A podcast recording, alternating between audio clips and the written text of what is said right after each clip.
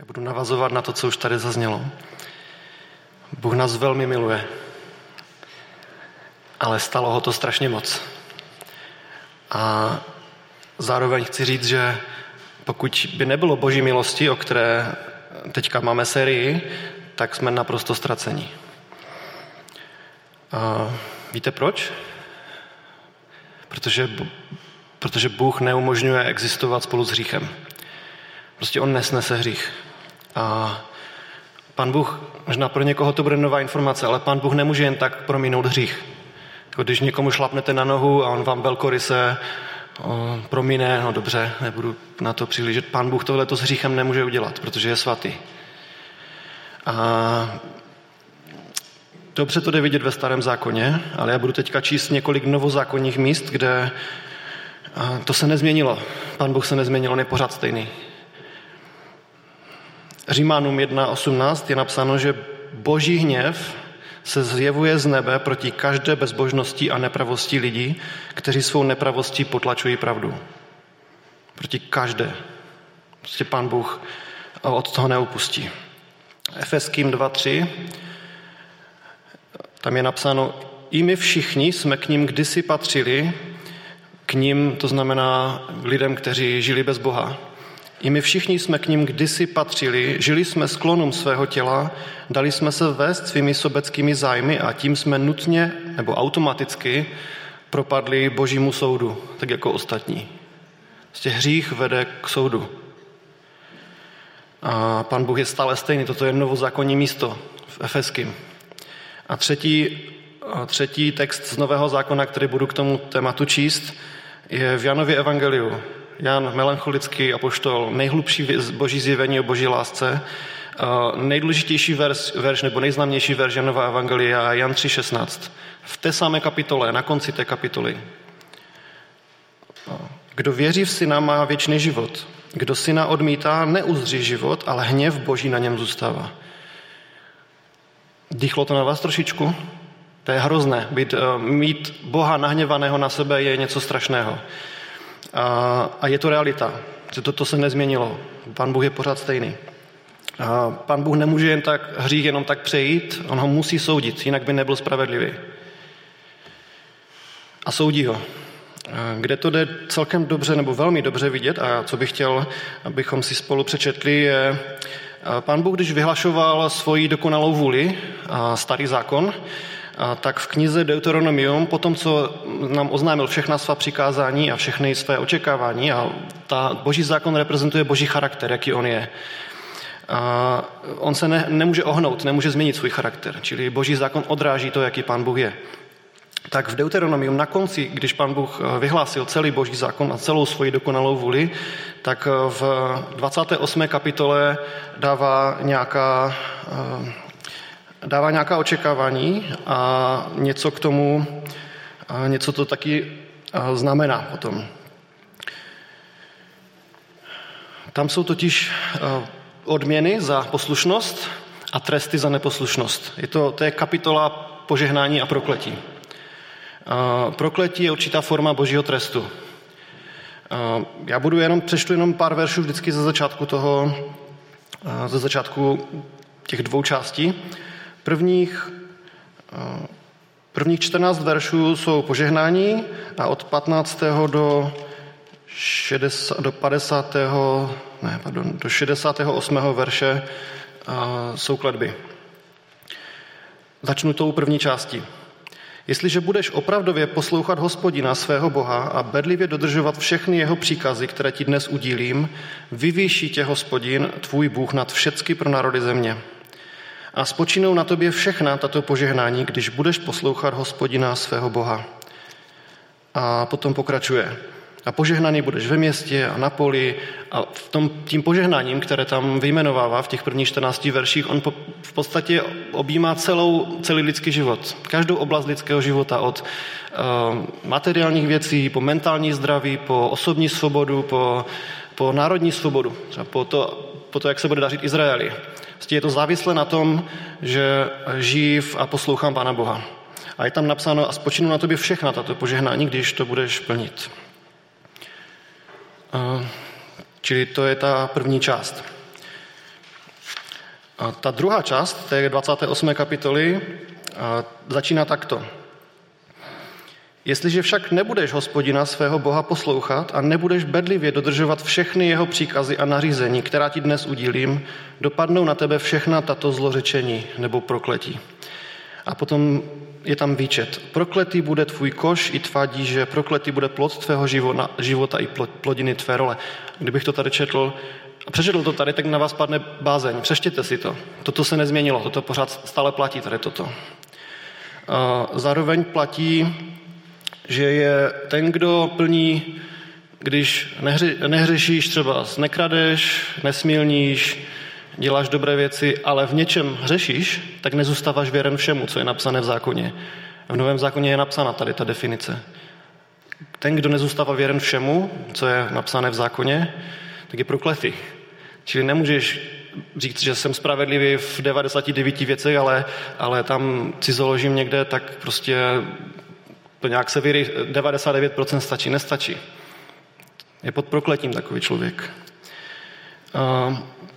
Hřích a neposlušnost a své vole vede k božímu hněvu, k soudu a k prokletí, a k věčné smrti taky. Takže máme problém. Co teď s tím? A podělím se s vámi teďka o to, co věřím, že je vlastně klíčem k tomu, co Pán Bůh pro nás udělal. A je to Kristův kříž. A jedna věc, na kterou chci ukázat, je, co se vlastně na kříži stalo.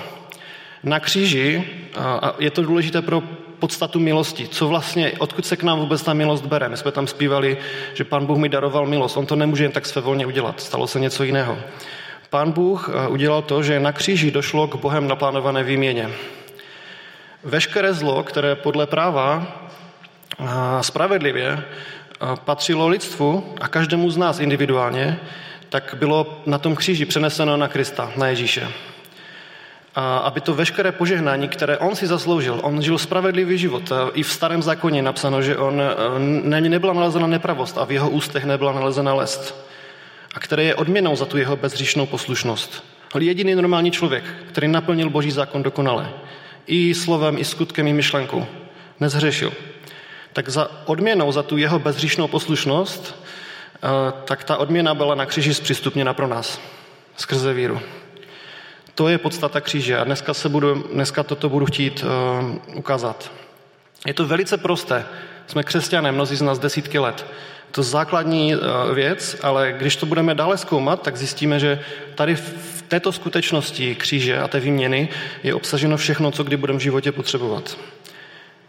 Všechno zlo, které spravedlivě patřilo nám, přešlo na Ježíše, aby to dobro, které podle práva patřilo Ježíši, mohlo být otevřeno nám. Toto je Boží milost. Nikdo z nás si to nemůže na Bohu nárokovat. Nikdo z nás k tomu nemohl nic udělat, říct navíc, přidat k tomu něco. Nemohli jsme chtít, aby to udělal, a když to dělal, tak jsme tomu nerozuměli. Prostě bez Božího ducha to není ani možné pochopit. Ale Pán Bůh se proto rozhodl. Ze svojí svobodné, svrchované vůle a ze svojí obrovské lásky. Toto on pro nás udělal. A on to udělá a on to taky předpověděl. Já teďka bych chtěl, aby jsme si spolu přečetli vlastně takový nejdůležitější starozákonní text, který tady tohleto předpovídá. Kdybych se vás zeptal, kde je napsaný nejdůležitější starozákonní text k výměně, k vykoupení. Už tady dneska zazněl, nebo minimálně ta kapitola už tu dneska zazněla.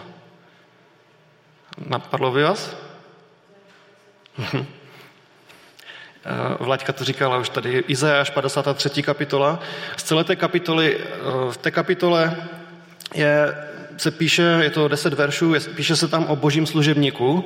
Není tam zmíněno jeho jméno, jak se bude jmenovat. Toto je napsáno 700 let předtím, než se Ježíš narodil. A ten služebník tam není pojmenován, ale novozákonní autoři se jednomyslně shodují, že jde o Ježíše Krista. Že poselství nového zákona, tak tento, o kterém se tam psalo, toto je Ježíš Kristus z Nazareta, ten člověk, který se narodil před nějakými 20 stoletími. Podíváme se jenom na jeden verš z toho a teďka poprosím, jestli byste si to kluci našli a ukázali nám to na obrazovku, a je to 6. verš. Izajáš 53. kapitola 6. verš. Toto je, řekněme, že to centrální verš vykoupení ve Starém zákoně a možná v celé Bibli. V Novém zákoně je mnohokrát zopakovaný ten verš.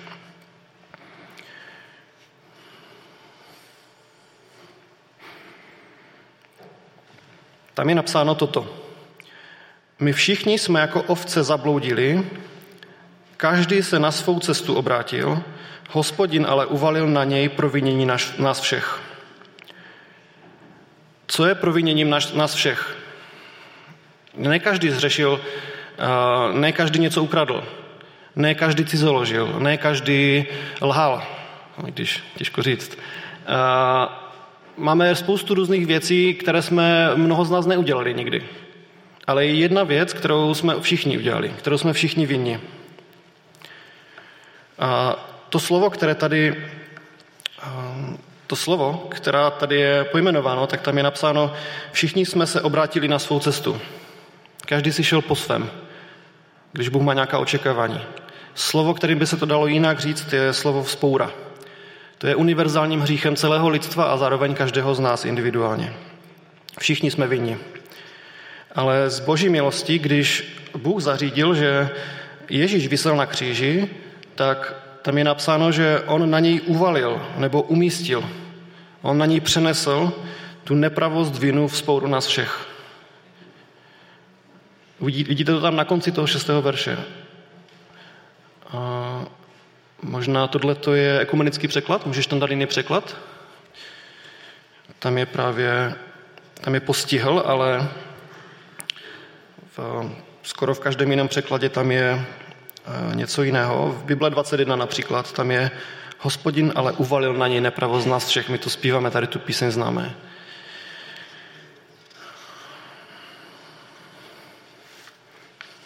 A to hebrejské slovo, které tam je použito pro hřích nebo nepravost v tomto verši, děkuji, tak to, co tady je přeloženo jako provinění v tomto verši, někde jinde nepravost, tak ten hebrejský originál zní avon a znamená to vinu nebo vzpouru, ale zároveň to taky znamená následky té viny nebo vzpoury. To znamená, jedno slovo má oba významy. Znamená toto provinění, ale zároveň to znamená ten trest, který to v sobě nese. Pro takovou ilustraci bych zmínil třeba Kaina v Genesis ve 4. kapitole, když on zabil svého bratra a potom tam říká, ale to, co na mě Hospodin, ta nepravost nebo můj hřích je větší, než dovedu unést, a některé jiné překlady říkají, můj trest je větší, než dovedu unést. To je to samé, to slovo má oba dva ty významy. Čili, si mi tam můžete dát zase prezentaci, kluci.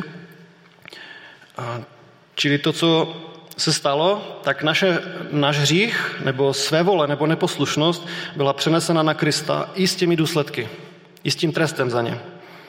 Budeme se o tom bavit dále, ale pan Bůh to udělal, když čtete Starý zákon, tak vidíte, některé věci jsou logické, ale potom třeba přečtete v Deuteronomium 21. kapitola 23. verš, tam je napsáno toto v zákoně. Protože ten, kdo je pověšený, je zlořečený Bohem.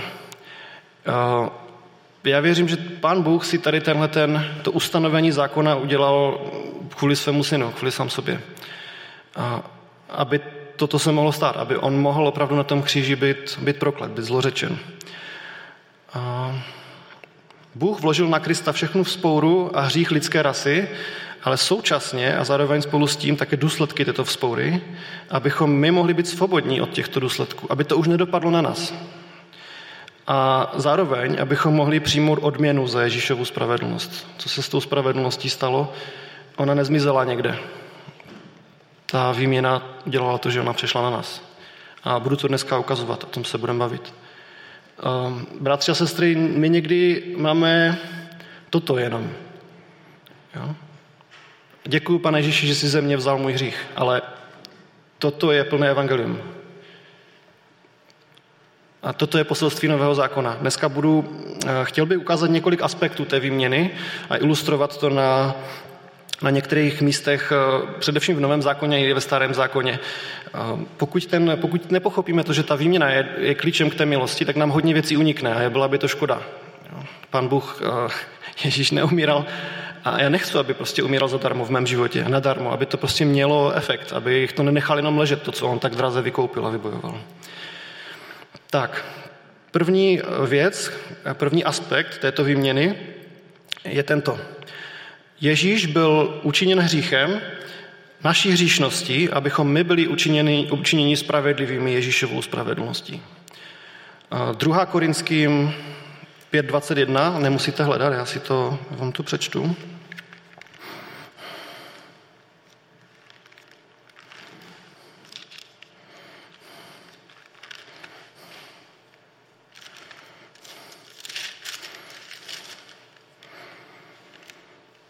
Toho, který nepoznal hřích, kvůli nám stotožnil s hříchem, abychom v něm dosáhli boží spravedlnosti. Tak to je to v ekumenickém překladu. I v jiných překladech je napsáno, toho, který nepoznal hřích, kvůli nám učinil hříchem, abychom se my v něm stali boží spravedlností. Před Boha nemůžeme přijít ze svojí spravedlnosti, ona neexistuje, není. Ale Pán Bůh udělal to, že Ježíš, když visel na kříži, tak svatý Boží syn, který nikdy nezhřešil a byl celou věčnost v boží blízkosti, tak on ho na tom kříži doslova učinil hříchem. Udělal z něj hřích. A od opakem toho, Pan Ježíš byl učiněn hříchem, abychom my byli učiněni spravedlivými. Nemá to nic společného s našimi skutky, ani s tím, co my proto můžeme udělat. Ta spravedlnost, kterou nám Pán Bůh dává, není naše. To je cizí spravedlnost. Teologové tomu takový pojem, který se na to používá, je justicia aliena. Cizí spravedlnost. A tak to můžeme přistupovat k Bohu. Já nechci bez toho, že bych na kohokoliv chtěl ukazovat, tak někdy se potkávám mezi křesťany s tím, že strašně často přicházíme k Pánu Bohu, my jsme nehodní, Pane Ježíši, a takové jakoby plakání naší vlastní nespravedlnosti, co je pravda, ale jako před Bohem to naše postavení je jiné. To bylo, Pán Ježíš to vzal na sebe. A to, co nám daroval, je jeho spravedlnost. Stalo ho to hodně, stal se hříchem. Druhý aspekt té výměny je to, že Ježíš byl potrestán, aby nám mohlo být odpuštěno. Předchozí verš tomu 6. verši v Izajáši 53 je 53. kapitola Izajáše a 5. verš. Tam je napsáno toto. Jenže on byl proklán pro naši nevěrnost, zmučen pro naši nepravost. Trestání snášel pro náš pokoj a jeho jizvami jsme uzdraveni. To znamená výsledkem toho, že jemu se něco stalo, tak jsou nějaké pozitivní věci pro nás. A ta věc, kterou chci teďka změnit, je pokoj. Co je základem, když není odpuštění, tak nemůžete mít pokoj s Bohem. Základem pro to mít pokoj s Bohem je, že musíte mít odpuštěné hříchy. Bez toho není pokoj s Bohem. Je boží hněv bez toho. V 1. Petrova, 2. kapitola, 24. verš je napsáno toto. On sám na svém těle vynesl naše hříchy na dřevo kříže, abychom zemřeli hříchům a byli živi spravedlnosti. Jeho zraněním jsme byli uzdraveni.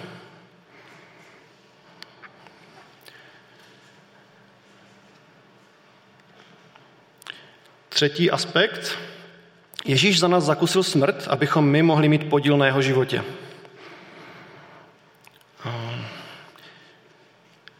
Přečtu ten list Židům, 2. kapitolu, 9. verš. A tam je napsáno toto. Vidíme Ježíše pro utrpení smrti ověnčeného slávou a ctí, tak z milosti Boží za každého okusil smrt. Za každého, za místo každého okusil smrt. A opakem smrti je život. Mzdou hříchu je smrt, to čteme i v Novém zákoně a četli jsme to de facto i v tom Deuteronomiu. A Ježíš, když byl učiněn hříchem na tom kříži, tak automaticky, když byl učiněn hříchem, tak musel zemřít. Prostě mzdou hříchu je smrt. Já když jsem studoval teologii a přišel jsem na přijímačky, tak se mě ptal jeden profesor, který tam vedl potom tu katedru, v rámci takového motivačního pohovoru se mě ptal, přečetl jsem nějaký verš o věčném životě a pak se mě zeptal, a kdy začíná ten věčný život? Já jsem nebyl dlouho křesťan tehdy, ale už jsem věděl, že věčný život začíná tady, na zemi. Ne po smrti, tady. A to je Kristův život. To je opak toho, co on zakusil. Kristův život se projevuje už teď v tomto životě a má různé formy, různé projevy. Některé z nich jsme mohli včera tady zakoušet, někteří. Prostě Pán Bůh, ten Kristův život, který on měl, když se podíváte na jeho život, jak on žil, tak když on zemřel, vstal a poslal Ducha Svatého, tak skrze Ducha Svatého my můžeme zakoušet různé části jeho života. Můžeme zakoušet Boží moc, můžeme zakoušet proroctví, můžeme zakoušet to, že Pán Bůh nás mění nadpřirozeně, že dělá věci, které nejsou v našich silách. Tak. Je-li však Kristus ve vás, je sice tělo mrtvé kvůli hříchu, ale duch je živý kvůli spravedlnosti, kvůli Kristově spravedlnosti. Takže Boží život. Tak, ten další aspekt je ten, že Ježíš se stal prokletím, aby na nás přišlo požehnání. Galackým 3:13-14 je napsáno toto. Ale Kristus nás vykoupil z kletby zákona tím, že za nás vzal prokletí na sebe. Neboť je psáno, proklet je každý, kdo visí na dřevě. To proto, aby požehnání dané Abrahamovi dostali v Ježíši Kristu i pohanské národy, abychom zaslíbeného ducha přijali skrze víru. V tom Deuteronomiu 21:23, když někdo je na kříži, tak je zlořečený Bohem. Takže otec musel proklít a zlořečit svého vlastního milovaného syna Ježíše Krista. To se tam stalo. A tím nás Kristus vykoupil z té kletby zákona. My jsme to nebyli schopni splnit. Kdokoliv se o to někdy pokusil, to nejde. A Boží slovo říká, ze skutku zákona nebude nikdo ospravedlněn. Ale Ježíš toto prokletí stáhl na sebe na kříži. Ach, slava Bohu, prostě na to, za to se nedá dostatečně Pánu Bohu poděkovat a chválit ho. A je to proto, aby to požehnání dané Abrahamovi přešlo v Kristu Ježíši i na nás. Co to je to Abrahamovo požehnání? V čem mu Pán Bůh požehnal? Čteme to v Genesis 24:1. Ve všem. Takhle jednoduše. A tady tato oblast požehnání a prokletí má dopad na každodenní realitu a skutečnost našich životů.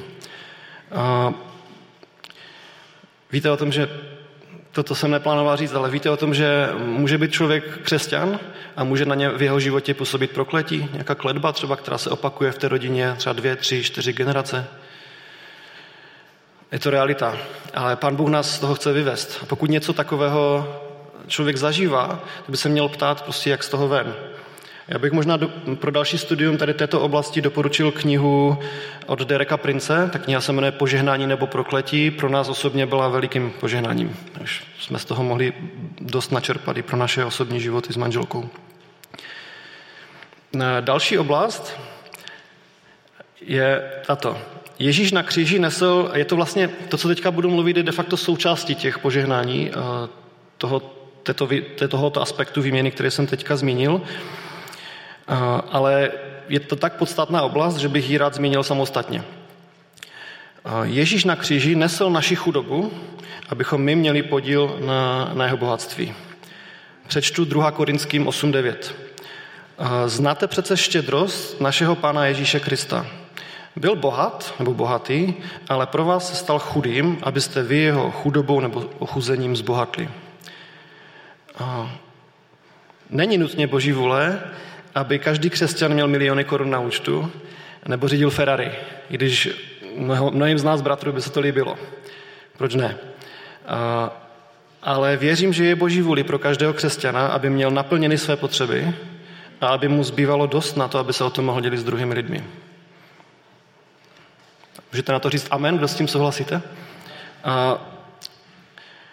Přečtu verš, který to shrnuje. Bůh má moc zahrnout vás všemi dary své milosti, abyste vždycky měli dostatek všeho, co potřebujete a ještě vám přebývalo pro každé dobré dílo. De facto jsem jenom zopakoval tu větu, co jsem před chvíličkou říkal. všemi dary své milosti, vždycky dostatek všeho a ještě přebývalo pro každé dobré dílo. Zkuste si najít nějakou oblast života, která by nebyla pokryta tímhle veršem, kterou by to nekrylo.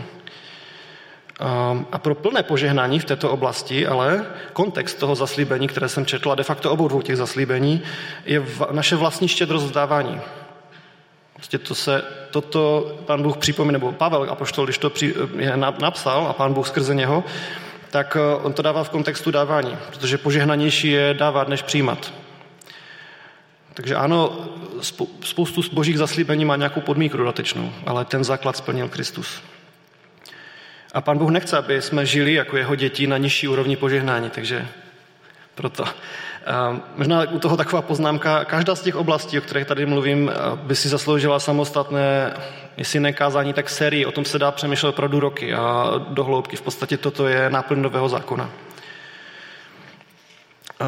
Ještě se vrátím do toho Deuteronomia, do toho textu, který jsem četl na začátku. A chtěl bych to tam ještě ilustrovat na jedné věci. Deuteronomium 28, 47 až 48. Tam je napsáno jedno z těch prokletí, které tam jsou. Za to, že jsi měl hojnost všeho, ale nesloužil Hospodinu svému Bohu s radostí a vděčným srdcem, budeš otročit svým nepřátelům, které na tebe Hospodin pošle.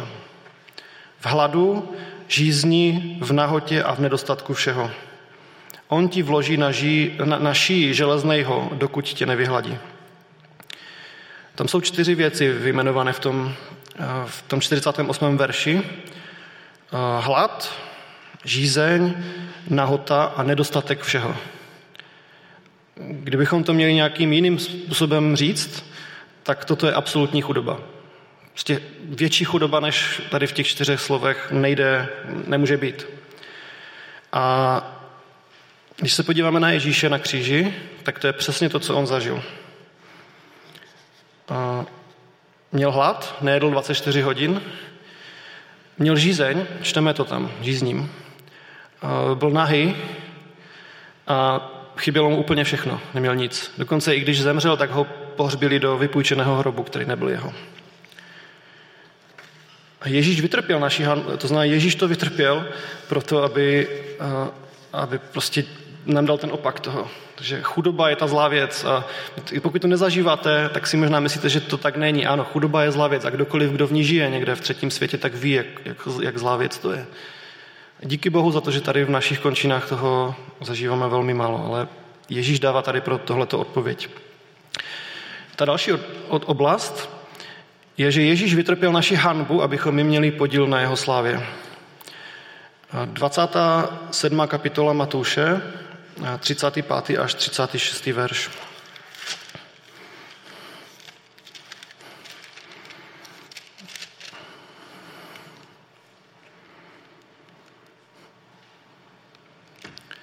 Tam je napsáno toto. Ukřižovali ho a losem si rozdělili jeho šaty. Pak se tam posadili a střežili ho. Ježíš, když byl pověšen na kříži, tak tam visel nahý. Přede všemi. To na obrazech neuvidíte. To si nikdo nedovolil namalovat něco takového. Ale je to tak. A Matouš, ten Matoušův záznam dokonce říká, že vlastně že ženy, které vlastně Ježíše doprovázely, tak stály vpovzdali. Vlastně z úcty k němu nestály blízko u toho kříže. Jediný, kdo přišel blízko, byla Ježíšova matka. To je jedna část. Opak hanby je sláva. Židům 2. kapitola 10. verš. Slušelo se totiž na toho, pro něhož je všechno a skrze něhož je všechno, když mnoho synů přivedl do slávy, aby skrze utrpení učinil dokonalým původce jejich záchrany. Ten původce jejich záchrany, naší záchrany je Ježíš. Mnoho synů přivedl do slávy. Pro ženy chci říct, že i vy jste synové Boží v Kristu Ježíši, tak je to takové, musíte se s tím nějak vyrovnat, když čtete Bibli. Hanba má mnoho podob. U někoho, někdy se tomu dá říct stud, vzpomeňte si na Adama s Evou, před prvním hříchem se nestyděli před sebou. Pocit nehodnosti, Jedno z nejhlubších zranění lidského srdce, který kdokoliv z nás a kdokoliv z lidí může zažít, je hanba před druhými lidmi. A má to různé podoby. A mnoho lidí s tím zápasí. A jedna z nejzávažnějších příčin, která to působí, je nějaké sexuální zneužití v dětství. Křesťanský psycholog Pavel Raus říká, že uzdravení nitra v této oblasti, v oblasti hanby, tak je důsledkem Ježíšova díla na kříži. Vidíme to. Ježíš na sebe vzal naši hanbu, abychom my měli podíl na jeho slávě. Další oblast je tato. Ježíš byl odmítnut, abys ty mohl být přijat. Ježíš byl odmítnut, abys ty mohl být přijat. Touha každého malého dítěte je touha po vroucí a vyjádřené lásce svých rodičů. Se touží po obětí, touží po tom, aby cítili lásku svých rodičů, viděli ji na sobě. Především od otců. A kolik procent dětí, a někdy i jako dospělých dětí, jsme taky děti svým způsobem všichni, když nám je třeba 70 let někdy, a kolik procent dětí toto nikdy od svých rodičů nebo od svého otce nedostalo? Kolik dětí zažilo odmítnutí, mnohé už v lůně svých matek, když se ještě předtím, než se měli narodit. A já ti chci říct, že jestli tě zklamali tví rodiče, tak je mnoho věcí, které se nedají změnit v minulosti, ale díky Bohu tady na toto je v Kristu řešení. Přečtu Matouš 27, 45 až 51.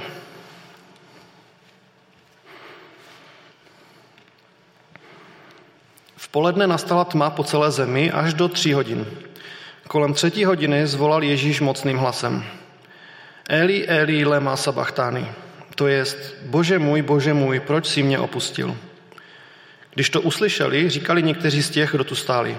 On volá Eliáše. Jeden z nich hned odběhl, vzal houbu, naplnil ji octem, nabodl na tyč a dával mu pít.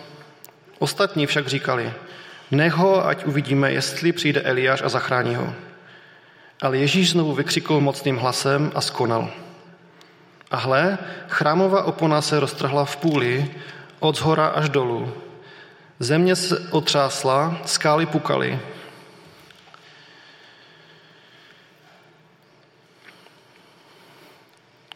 Ježíš, když zemřel, tak on nezemřel na fyzické následky ukřižování, na nějakou ztrátu krve nebo něco takového. Když Pilátovi řekli, že Ježíš už zemřel a je třeba ho pohřbít, tak se divil, že tak rychle. A on zemřel na zlomené srdce. A co mu zlomilo srdce? Odmítnutí. Kým? Jeho otcem. Poprvé za celé dějiny vesmíru se stalo to, že Boží syn volal ke svému otci a otec mu neodpověděl. Nemohl. On si zacpal uši, odvrátil svůj zrak. Protože Ježíš byl učiněn naším hříchem a naší hříšností a Bůh se nemůže zpřízně dívat na hřích. A když se to stalo, když Ježíš zemřel, tak to mělo ten důsledek, to je ta jedna část, odmítnutí. Když k tomu došlo, tak tam čteme, co se stalo ve svatyni. Opona ve svatyni byla roztržena shora dolů. Roztrhl ji Bůh. Standa nebo kdokoliv, kdo zná trošku židovské reálie, by potvrdil, že to bylo neuvěřitelně hrubá látka. Opona, která oddělovala svatého Boha od nesvatého člověka. Toto by ani člověk žádný člověk by to nedokázal roztrhnout. A ani ze spodu nahoru, natož shora dolů. A když Ježíš vytrpěl naše odmítnutí Bohem, tak Bůh nám daroval Kristovo přijetí a Boží přijetí v Kristu. Bůh nás v Kristu přijal. A jak nás přijal, vám přečtu teďka z listu Efeským. Efeským 1. kapitola 3. až 5. verš. A v podstatě skoro celá ta 1. kapitola je takovým výčtem toho, co pro nás Bůh udělal, ale přečtu jenom tyto 3 verše. Pochválen buď Bůh a Otec našeho Pána Ježíše Krista, který nás v Kristu obdaroval vším duchovním požehnáním nebeských darů. V něm nás již před stvořením světa vyvolil, abychom byli svatí a bez poskvrny před jeho tváří. Ve své lásce nás předem určil, abychom rozhodnutím jeho dobroty byli skrze Ježíše Krista přijati za syny. Amen. On nás přijal. Jestli zažil odmítnutí někdy, tak Bůh tě v Kristu Ježíši přijal do své rodiny, za svého syna. Stal se součástí nejlepší rodiny ve vesmíru. Byl jsi adoptován. To slovo, které tam je pojmenováno, přijatí za syny, tam je zesynovšení, něco takového, je tam řecké slovo hiotesia. To hios znamená syn. A ta druhá část znamená stání se, to znamená stání se synem. Česky to je adopce. Představte si tu situaci, kdy máte dítě, které žije někde v třetím světě, na ulici, nemá rodiče, sirotek a přijede Rolls Roycem, vezme ho dovnitř, umyje ho, dá mu všechno, udělá z něho dědice svého majetku. To je naše situace. Chvála Pánu Bohu, chvála Ježíši. On nás přijal nejblíž, jak to jde. Blíž to nejde. Tak, poslední aspekt, už tady zazněl dneska, a tak ho jenom vlastně zopakuju po Vlaďce. My jsme uzdraveni Ježíšovými ranami. Ježíš byl zraněn, abychom my mohli být uzdraveni. Toto je základ pro fyzické uzdravení. Čteme o tom v Novém zákoně, že jsou různé služby v církvi a jedna z nich je dar uzdravování. Chceme toho vidět víc a někteří z nás s tím mají zkušenosti i z tohoto shromáždění. Jsme na skupince zažili třeba některé takové věci, takže je to možná na další svědectví. Ale podstatou nebo základem toho, odkud se to uzdravení bere, je to samé, o čem se dneska bavíme, Ježíšův kříž. Izajáš 53, 4, 5. Byly to však naše nemoci, jenž nesl, naše bolesti na sebe vzal. Ale domnívali jsme se, že je raněn, ubít od Boha a pokořen. Jenže on byl proklán pro naši nevěrnost, zmučen pro naši nepravost. Trestání snášel pro náš pokoj, jeho jizvami jsme uzdraveni. Takže v těch verších čteme opět ty dvě části. Něco, co Ježíš vzal a něco, co nám dal. On vzal naše hříchy a naši nevěrnost, byl proto zmučen, nesl i ty fyzické důsledky. A pro nás to vypůsobilo pokoj a uzdravení jeho jizvami. Tento verš je zopakován v Novém zákoně, v Matoušově, myslím, v 8. kapitole, když Ježíš uzdravil jednoho nemocného člověka. Se toto platí. Je otázka, jestli tomu věříme, protože když tomu nevěříš, tak těžko to bude působit, ale proto tady dneska stojím, abych nám připomněl to, co Ježíš udělal a aby v nás Pán Bůh vypůsobil víru z jeho milosti, aby jsme mohli se o to slovo opřít. Jo, samozřejmě to je na další vyučování, to nemáme dneska čas, ale tady je základ pro uzdravení. Chci na závěr číst pár veršů a pak budu mít výzvu. První věc, kterou chci dneska číst ještě na závěr, 2. Korinským, 1. kapitola, 19. a 20. verš. Neboť Boží syn Kristus Ježíš, který byl mezi vámi skrze nás vyhlášen, mnou, Silvanem a Timotem, nebyl ano i ne, nýbrž v něm se uskutečnilo ano. Neboť všechna Boží zaslíbení, kolik jich jenom je, v něm jsou ano. Proto je také skrze něho řečeno amen k slavě Bohu, skrze nás. A druhý text, Římanům 8, 31, 32. Co tedy k tomu řekneme? Když je Bůh pro nás, tak kdo je proti nám? On neušetřil vlastního syna, ale za nás za všecky ho vydal. Jak by nám spolu s ním nedaroval všechno? Jsou jenom dvě možné reakce, možná tři, ale jsou dvě možné reakce. Tři, dobře, řeknu všechny tři. První reakce je to odmítnout. Říct, že to nepotřebuju a že před Boha budu přistupovat z vlastní spravedlnosti. Výsledky jsem četl, k čemu to vede. Druhá možnost je absolutní vděčnost Ježíši. To je prostě důvod ho chválit a děkovat mu. A třetí reakce je, že si můžeme položit otázku. Proč to nezažívám víc v mém životě? Kde to je v mém životě, Pane Bože? Já si myslím, že to je dobrá a upřímná otázka, legitimní otázka. A někdy bychom neměli oklamávat sami sebe a říkat si, že všechno v pořádku, když není. A měli bychom se jí ptát, protože když hledáme a přicházíme k Pánu Bohu s takovou určitou svatou nespokojeností se svým životem, tak můžeme dostat něco. Kdo hledá, tak nalezá. Kdo tluče, tak mu je otevřeno. Kdo prosí, tak dostává. Takže toto jsou 3 možné reakce na toto slovo. Děkuji za pozornost.